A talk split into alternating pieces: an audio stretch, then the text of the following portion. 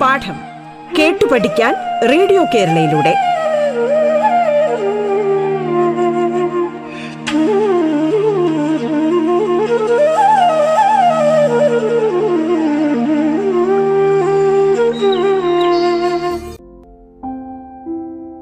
പാഠത്തിന്റെ ഇന്നത്തെ അധ്യായത്തിൽ നിങ്ങളോടൊപ്പമുള്ളത് പോൾട്ടൺ എ തിരുവനന്തപുരം വിദ്യാഭ്യാസ ജില്ലയിലെ doctor M M R H S S higher secondary സ്കൂളിലെ ഫിസിക്സ് അധ്യാപകനാണ് ഞാൻ. ഇന്ന് നമ്മൾ ചർച്ച ചെയ്യുന്നത് ഒമ്പതാം ക്ലാസ്സിലെ ഭൗതികശാസ്ത്രം ഏഴാമത്തെ അധ്യായം തരംഗചലനം നാലാമത്തെ ക്ലാസ്സാണ്. ഈ ക്ലാസ്സിൽ പ്രധാനമായിട്ടും നമ്മൾ പഠിച്ച കാര്യങ്ങളൊന്ന് റിവൈസ് ചെയ്യുന്നതാണ്. പരീക്ഷയ്ക്ക് പരീക്ഷാ സംബന്ധമായി നിങ്ങൾക്ക് ആവശ്യമുള്ള കാര്യങ്ങൾ മാത്രമാണ് ഞാൻ ഈ ക്ലാസ്സിൽ ഈ അധ്യായവുമായി ബന്ധപ്പെട്ട് നിങ്ങൾ ഇത്രയും കാര്യങ്ങൾ ഓർത്തിരിക്കുക. നമ്മൾ ഈ അധ്യായത്തിന്റെ തുടക്കത്തിൽ എന്താണ് തരംഗ ചലനമെന്ന് പറഞ്ഞു. യാന്ത്രിക തരംഗങ്ങൾ എത്ര തരമുണ്ട് എന്ന് പറഞ്ഞു. യാന്ത്രിക തരംഗങ്ങൾ രണ്ട് തരമാണ്. അനുപ്രസ്ഥ തരംഗവും അനുദൈർഘ്യ തരംഗവും. അനുപ്രസ്ഥ തരംഗത്തിന്റെ ഉദാഹരണം നമ്മൾ പറഞ്ഞു. അനുപ്രസ്ഥ തരംഗത്തിന് ഉദാഹരണം എന്താണ്? ജലോപരിതലത്തിലുണ്ടാകുന്ന തരംഗങ്ങൾ അനുപ്രസ്ഥ തരംഗങ്ങൾക്ക് ഉദാഹരണമാണ്. അനുദൈർഘ്യ തരംഗങ്ങൾക്ക് ഉദാഹരണം ശബ്ദതരംഗങ്ങളാണ് അനുപ്രസ്ഥ തരംഗങ്ങളുടെ പ്രത്യേകതകൾ എന്താണ്? അവ സഞ്ചരിക്കുന്നത് ശൃംഗങ്ങളുടെയും ഗർത്തങ്ങളുടെയും രൂപത്തിലാണ്.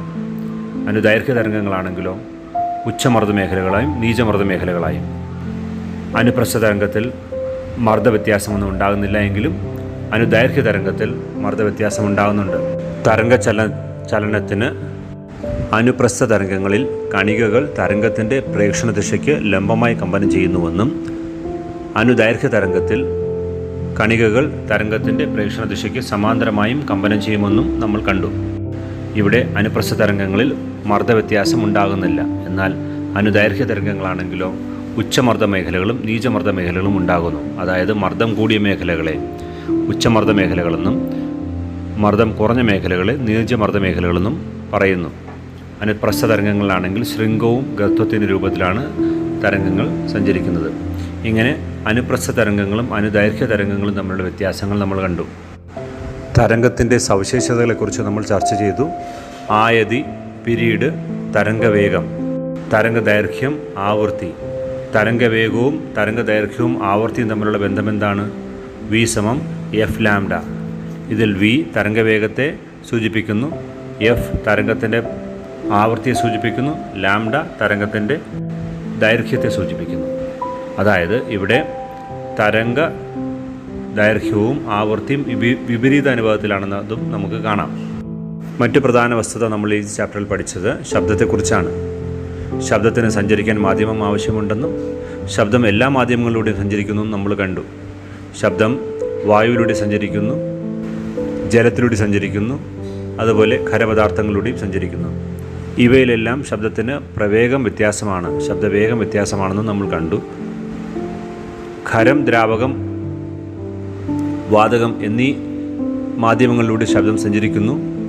എങ്കിലും ശബ്ദത്തിന് വേഗത ഏറ്റവും കൂടുതൽ ശബ്ദവേഗം ഏറ്റവും കൂടുതൽ ഖരപദാർത്ഥത്തിലൂടെ ആണ് എന്നുള്ള കാര്യവും നമ്മൾ ചർച്ച ചെയ്തു.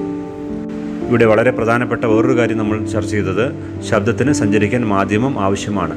മാധ്യമം ഇല്ല എങ്കിൽ ശബ്ദത്തിന് സഞ്ചരിക്കാൻ സാധ്യമല്ല എന്നുള്ള കാര്യവും നമ്മൾ കണ്ടു. ശബ്ദത്തിന്റെ പ്രതിപതനം ആവർത്തന പ്രതിപതനം അനുരണനം പ്രതിധ്വനി ശ്രവണസ്ഥിരത കെട്ടിടങ്ങളുടെ ശബ്ദശാസ്ത്രം എന്നിവ ഈ അദ്ദേഹത്തിലെ മറ്റ് പ്രധാന വസ്തുതകളാണ്. അൾട്രാസോണിക് ശബ്ദം അൾട്രാസോണിക് ശബ്ദത്തിന്റെ ഉപയോഗങ്ങൾ. ഉദാഹരണത്തിന് എക്കോ കാർഡിയോഗ്രാഫി അൾട്രാസോണോഗ്രാഫി സോണാർ എന്നിവയൊക്കെ അൾട്രാസോണിക് ശബ്ദത്തിന്റെ ഉപയോഗങ്ങൾ എന്നുള്ള കാര്യവും നമ്മൾ ഇവിടെ ചർച്ച ചെയ്തു. ഈ അധ്യായത്തിൽ ഏറ്റവും അവസാനമായി സീസ്മിക് തരംഗങ്ങളെക്കുറിച്ചും സുനാമിയെക്കുറിച്ചുമൊക്കെ നമ്മൾ ചർച്ച ചെയ്തതാണ്. ഇനി പരീക്ഷയുമായി ബന്ധപ്പെട്ട ചില ചോദ്യങ്ങളിലേക്ക് നമുക്ക് കടക്കാം. ചോദ്യം ഒന്ന് മാധ്യമത്തിന്റെ ഒരു ഭാഗത്ത് നൽകുന്ന ഊർജം മറ്റൊരു ഭാഗത്തേക്ക് എത്തിക്കുന്ന മാർഗങ്ങളിൽ ഒന്നാണ് തരംഗചലനം. ഉപചോദ്യം തരംഗചലനം എന്നാൽ എന്ത് തരംഗചലനം എന്നാൽ എന്ത് കണികകളുടെ കമ്പനം മൂലം മാധ്യമത്തിന്റെ ഒരു ഭാഗത്തുണ്ടാകുന്ന വിക്ഷോഭം മറ്റു ഭാഗങ്ങളിലേക്ക് വ്യാപിക്കുന്നതാണ് തരംഗചലനം. കണികകളുടെ കമ്പനം മൂലം മാധ്യമത്തിന്റെ ഒരു ഭാഗത്തുണ്ടാകുന്ന വിക്ഷോഭം മറ്റു ഭാഗങ്ങളിലേക്ക് വ്യാപിക്കുന്നതാണ് തരംഗചലനം. രണ്ടാമത്തെ ഉപചോദ്യം പ്രസരണത്തിന് മാധ്യമം ആവശ്യമായ തരംഗങ്ങളെ എന്തു പേരിൽ അറിയപ്പെടുന്നു? പ്രസരണത്തിന് മാധ്യമം ആവശ്യമായ തരംഗങ്ങളെ എന്തു പേരിൽ അറിയപ്പെടുന്നു? ഉത്തരം യാന്ത്രിക തരംഗങ്ങൾ. ഉപചോദ്യം മൂന്ന് മാധ്യമത്തിലെ കണികകൾ തരംഗത്തിന്റെ പ്രേക്ഷണ ദിശയ്ക്ക് ലംബമായി കമ്പനം ചെയ്യുന്ന തരംഗങ്ങളെ എന്തു പേരിൽ അറിയപ്പെടുന്നു? മാധ്യമത്തിലെ കണികകൾ തരംഗത്തിന്റെ പ്രേക്ഷണ ദിശയ്ക്ക് ലംബമായി കമ്പനം ചെയ്യുന്ന തരംഗങ്ങളെ എന്തു പേരിൽ അറിയപ്പെടുന്നു? ഇവ അനുപ്രസ്ഥ തരംഗങ്ങൾ എന്ന പേരിൽ അറിയപ്പെടുന്നു. ഉപചോദ്യം നാല് താഴെ തന്നിരിക്കുന്ന തരംഗങ്ങളെ സഞ്ചരിക്കാൻ മാധ്യമം ആവശ്യമുള്ളവ എന്നും സഞ്ചരിക്കാൻ മാധ്യമം ആവശ്യമില്ലാത്തവ എന്നും തരംതിരിച്ചെഴുതുക. ചോദ്യം ഞാൻ ആവർത്തിക്കുന്നു. താഴെ തന്നിരിക്കുന്ന തരംഗങ്ങളെ സഞ്ചരിക്കാൻ മാധ്യമം ആവശ്യമുള്ളവ എന്നും സഞ്ചരിക്കാൻ മാധ്യമം ആവശ്യമില്ലാത്തവ എന്നും തരംതിരിച്ചെഴുതുക തന്നിരിക്കുന്ന തരംഗങ്ങൾ ഇവയൊക്കെയാണ്. ഒന്ന് ജലോപരിതലത്തിൽ രൂപം കൊള്ളുന്നവ. രണ്ട് റേഡിയോ തരംഗം. മൂന്ന് പ്രകാശ തരംഗം. നാല് ശബ്ദ തരംഗം. ഞാൻ ഒന്നുകൂടി ആവർത്തിക്കാം. ജലോപരിതലത്തിൽ രൂപം കൊള്ളുന്നവ. റേഡിയോ തരംഗം പ്രകാശ തരംഗം ശബ്ദതരംഗം ഉത്തരം ഇതാണ് ജലോപരിതലത്തിൽ രൂപം കൊള്ളുന്ന തരംഗങ്ങൾക്കും ശബ്ദ തരംഗങ്ങൾക്കും സഞ്ചരിക്കാൻ മാധ്യമം ആവശ്യമാണ്. എന്നാൽ റേഡിയോ തരംഗത്തിനും പ്രകാശ തരംഗത്തിനും സഞ്ചരിക്കാൻ മാധ്യമം ആവശ്യമില്ല. നിങ്ങൾക്കറിയാവുന്നതാണ് ചന്ദ്രനിൽ നിന്നുള്ള ശബ്ദം നമ്മൾ നമ്മൾക്ക് കേൾക്കാൻ സാധിക്കില്ല. എന്നാൽ ചന്ദ്രനെ നമുക്ക് കാണാൻ സാധിക്കുന്നു. അതിന് കാരണം പ്രകാശ തരംഗങ്ങൾക്ക് സഞ്ചരിക്കാൻ മാധ്യമം ആവശ്യമില്ല. ഭൂമിയും ചന്ദ്രനും ഇടയ്ക്ക് ആ, മാധ്യമം ഇല്ല. വളരെ കുറച്ച് സ്ഥലത്തേക്ക് മാത്രമേ അന്തരീക്ഷമുള്ളൂ. അപ്പോൾ പ്രകാശത്തിന് സഞ്ചരിക്കാൻ മാധ്യമം ആവശ്യമില്ല. അതിനാലാണ് ചന്ദ്രനിൽ നിന്നുള്ള പ്രകാശം. ചന്ദ്രൻ സ്വയം പ്രകാശിക്കുന്ന ഒരു വസ്തുവല്ല എന്ന് നിങ്ങൾക്കറിയാം. സൂര്യനിൽ നിന്ന് തട്ടി പ്രതിപതിക്കുന്ന പ്രകാശരശ്മികൾ ചന്ദ്രനിൽ നിന്ന് പതിക്കുന്ന പ്രകാശരശ്മികൾ നമ്മുടെ ഭൂമിയിലെത്തുമ്പോഴാണ് നമുക്ക് ചന്ദ്രനെ കാണാൻ സാധിക്കുന്നത്. പ്രകാശത്തിന് സഞ്ചരിക്കാൻ മാധ്യമം ആവശ്യമില്ലാത്തതിനാലാണ് നമുക്ക് ചന്ദ്രനെയും നക്ഷത്രങ്ങളെയും കാണാൻ സാധിക്കുന്നത്. എന്നാൽ അവിടെ നിന്നുള്ള ശബ്ദം നമുക്ക് നമ്മൾക്ക് കേൾക്കാൻ സാധിക്കാത്തത് ശബ്ദത്തിന് സഞ്ചരിക്കാൻ മാധ്യമം ആവശ്യമായ ആയതുകൊണ്ടാണ്. ചോദ്യം രണ്ട്.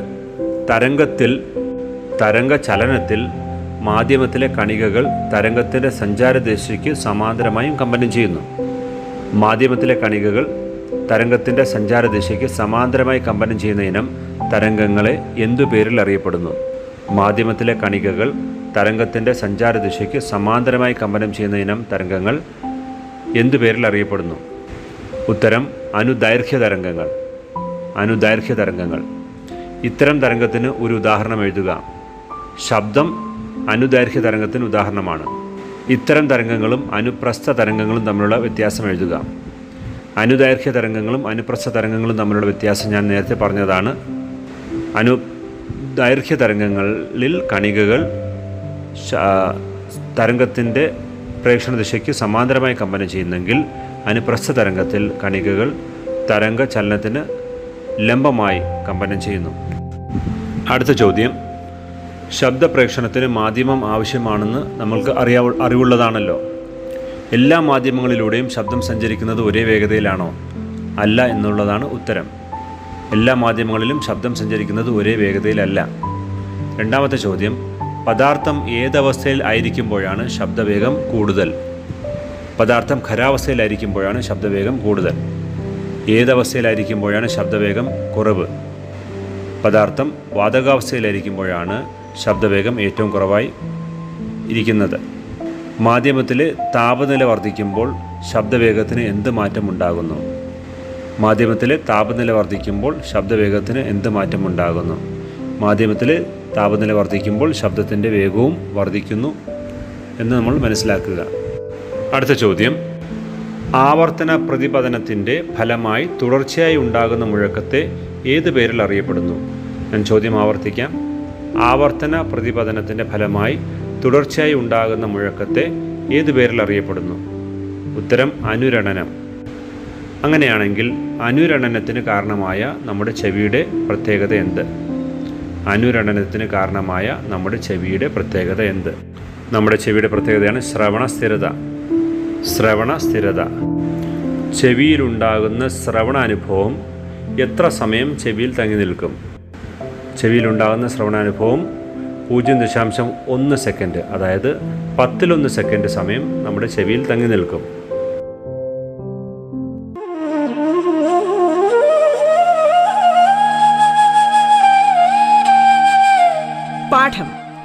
പഠിക്കാൻ റേഡിയോ കേരളയിലൂടെ. പാഠത്തിൽ ഇനി ഇടവേള.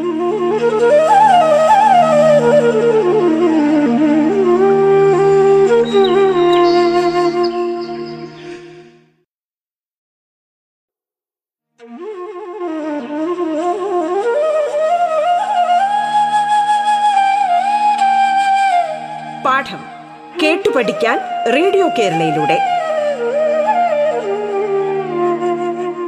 തുടർന്ന് കേൾക്കാം പാഠം.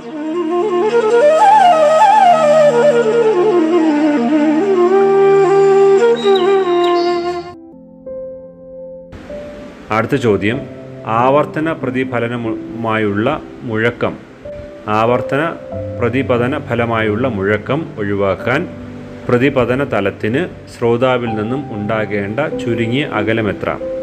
ഞാൻ ചോദ്യം ആവർത്തിക്കാം.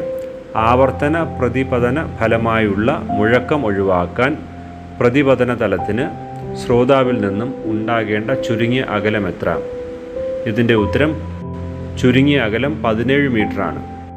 അതായത് ശ്രോതാവും പ്രതിപതന തലവും തമ്മിൽ ഉള്ള ചുരുങ്ങിയ അകലം പതിനേഴ് മീറ്ററാണ്.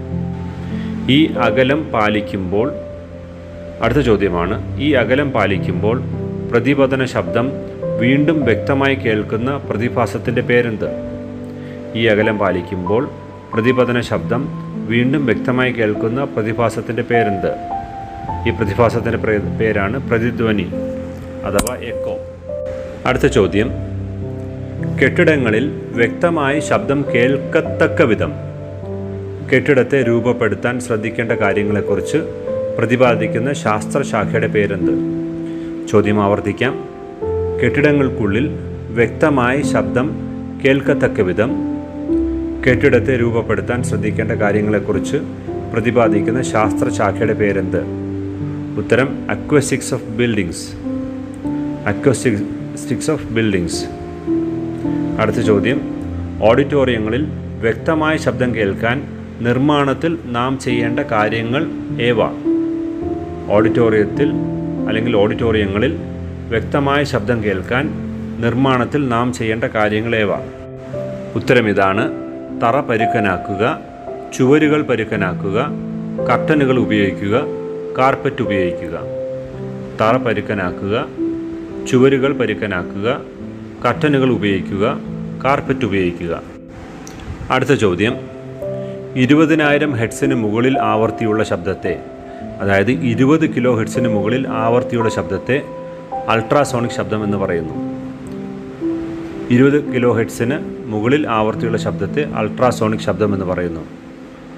നമ്മുടെ ഒന്നാമത്തെ ചോദ്യം അൾട്രാസോണിക് ശബ്ദങ്ങൾ കൊണ്ടുള്ള ഉപയോഗങ്ങൾ ഏവ? അൾട്രാസോണിക് ശബ്ദങ്ങൾ കൊണ്ടുള്ള ഉപയോഗങ്ങൾ ഏവ? നമ്മൾക്കറിയാം ഒരുപാട് ഉപയോഗങ്ങളുണ്ട് വളരെയധികം ഉപയോഗങ്ങളുണ്ട്. അതിൽ ചിലത് മാത്രം ഞാൻ പറയാം. ഒന്ന് നിയതമായ ആകൃതിയില്ലാത്ത യന്ത്രഭാഗങ്ങൾ വൃത്തിയാക്കാൻ. നിയതമായ ആകൃതിയില്ലാത്ത യന്ത്രഭാഗങ്ങൾ വൃത്തിയാക്കാൻ. രണ്ട് വലിയ ലോഹങ്ങൾക്കുള്ളിൽ പൊട്ടലുകൾ കണ്ടെത്താൻ. വലിയ ലോഹങ്ങൾക്കുള്ളിൽ പൊട്ടലുകൾ കണ്ടെത്താൻ. ഹൃദയത്തിന്റെ ചിത്രമെടുക്കാൻ. മൂന്ന് നാല് ആന്തരിക അവയവങ്ങളുടെ ചിത്രമെടുക്കാൻ. ആന്തരിക അവയവങ്ങളുടെ ചിത്രമെടുക്കാൻ. അഞ്ച് വൃക്കയിലെ ചെറുകല്ലുകൾ പൊടിച്ചു കളയാൻ. വൃക്കയിലെ ചെറുകല്ലുകൾ പൊടിച്ചു കളയാൻ. അടുത്ത ചോദ്യം ഹൃദയത്തിന്റെ ചിത്രം എടുക്കാൻ കഴിയുന്ന സാങ്കേതികവിദ്യയെ എന്തു പേരിൽ അറിയപ്പെടുന്നു? ഹൃദയത്തിന്റെ ചിത്രം എടുക്കാൻ കഴിയുന്ന സാങ്കേതികവിദ്യ അറിയപ്പെടുന്ന പേര്.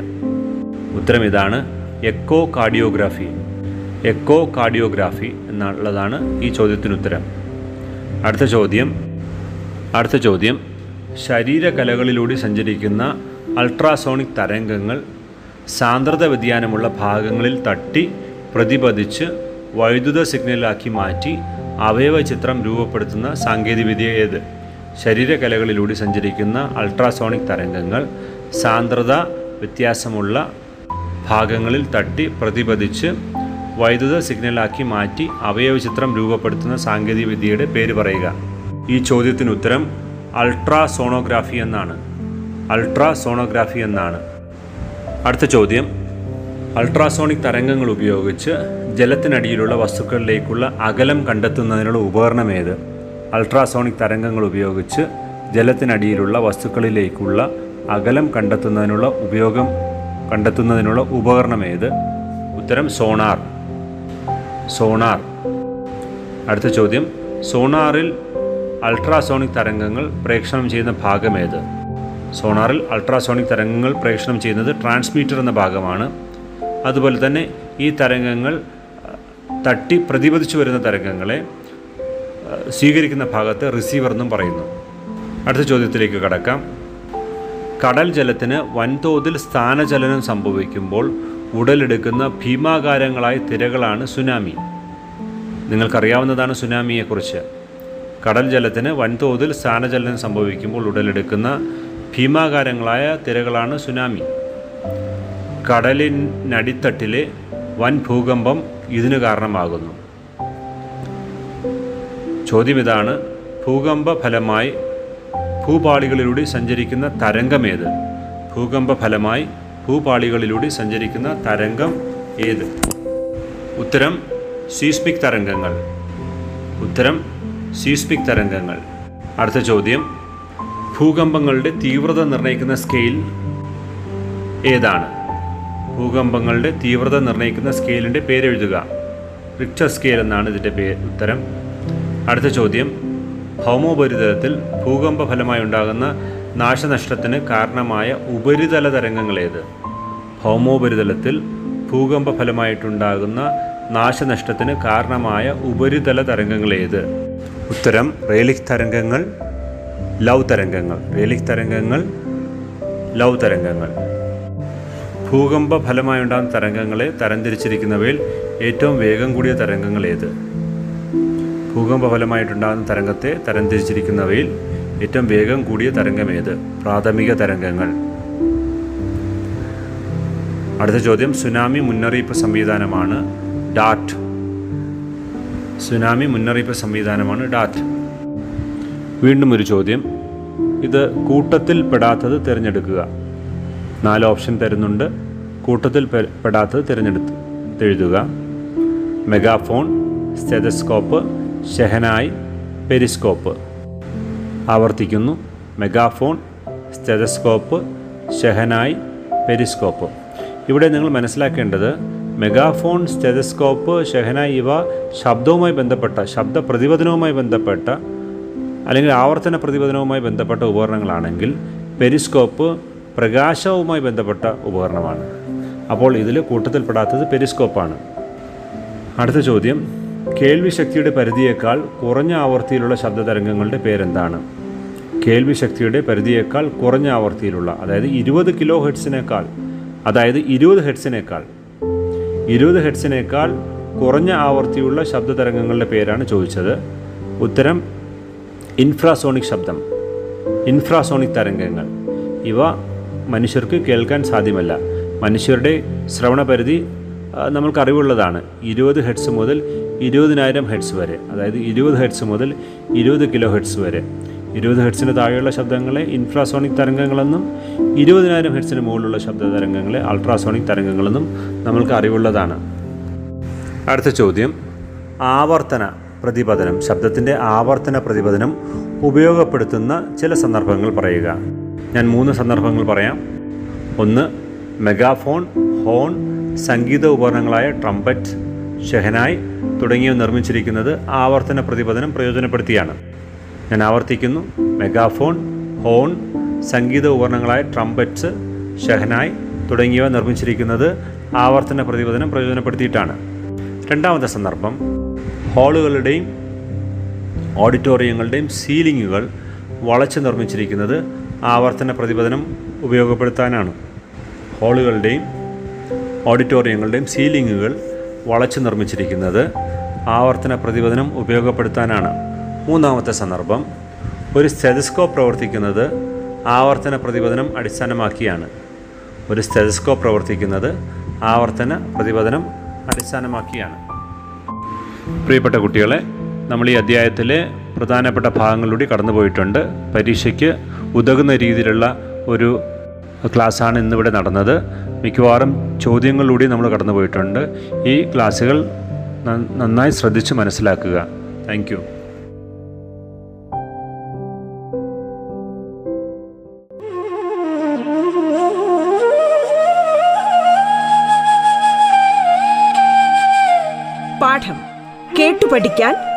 കേരളയിലൂടെ. പാഠത്തിന്റെ ഇന്നത്തെ അധ്യായം പൂർണമാകുന്നു. ഇനി അടുത്ത ദിവസം കേൾക്കാം. നമസ്കാരം.